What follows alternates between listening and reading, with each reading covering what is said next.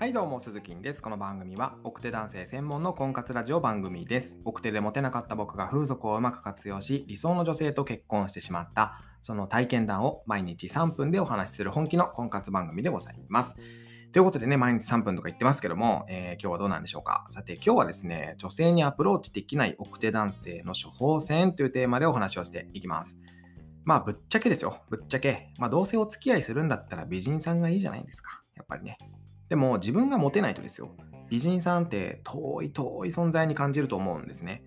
なんだろう、ちょっと芸能人に近い存在かもしれないですね。で、なんかこう手の届かない存在というか、憧れの存在というか。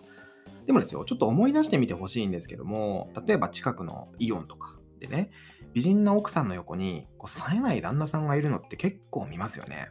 あのまさにね、我が家、鈴木夫婦がそのパターンなんですけども、美人な女優さんとイケメンじゃない芸人さんが結婚するパターンっていうのも結構あるじゃないですか。で、ちょっと失礼な例えになっちゃいますけども、実は、あることさえ意識すれば、高根の花子さんっていうのはね、道端のイチコロになり得るんですね。で、あの、その辺に転がってるって意味じゃなくて、誰にでも手が届くって意味ですよ。その、あることっていうのは、特別扱いしないってことですね。高根の花、つまりは手の届かない憧れの存在として相手を見てしまっちゃうとですね、どうしてもやっぱり特別扱いしてしまうと思うんですよ。で、その証拠にね、きっとあなたも近所のおばちゃんとは気軽に喋れるけども、こうなんか高根の花子さんには近づいただけで緊張したりするとか、こう妹とかお姉ちゃんには偉そうに命令できるけど、高根の花子さんにはこう命令するどころか、何でも言うことを聞いちゃうみたいな、そんな経験ありませんかね。つまりは高根の花子さんっていうのは美人すぎて近寄りがたいから、つい特別扱いしてしまうわけですね。でですよ。で、ここで問題です。高根の花子さんが特別扱いされるのは、いや、大事なとこで噛んだよ。大事なとこで噛んだ。高根の花子さんが特別扱いされるのは、あなたからだけでしょうか？これどう考えたって違いますよね。世の男性全員から特別扱いされるわけですよ。美人ですねとか、素敵ですねとか、スタイル抜群でごわすねとかね、一緒にちゃんこ食べに行きませんかとか、なんて言葉はね、耳にタコができるほど聞いているわけですよ。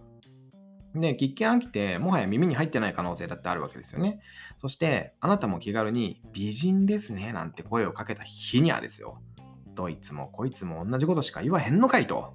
つまらんわいと思われて終わっちゃうわけですよ。さらには、私の外見しか見てないのねと思われても仕方ないわけですよね。人っていうのは見えているものに惹かれる生き物なんですよね。逆に言えば自分が見せているものに惹かれる人しか寄ってこないとも言えるわけですね。ということで、ちょっと3分過ぎてしまっているので、はい。えー、例えばの話は明日にしましょうかね。例えばこんな感じですよ、みたいな話はちょっと明日にしていきます。ということで今日は女性にアプローチできない奥手男性の処方箋というテーマでお話をさせていただきました。えー、明日は今日の続き、人は見えているものにしか惹かれないというテーマでお話をしていきます。また明日の放送でお耳にかかりましょう。バイバイ。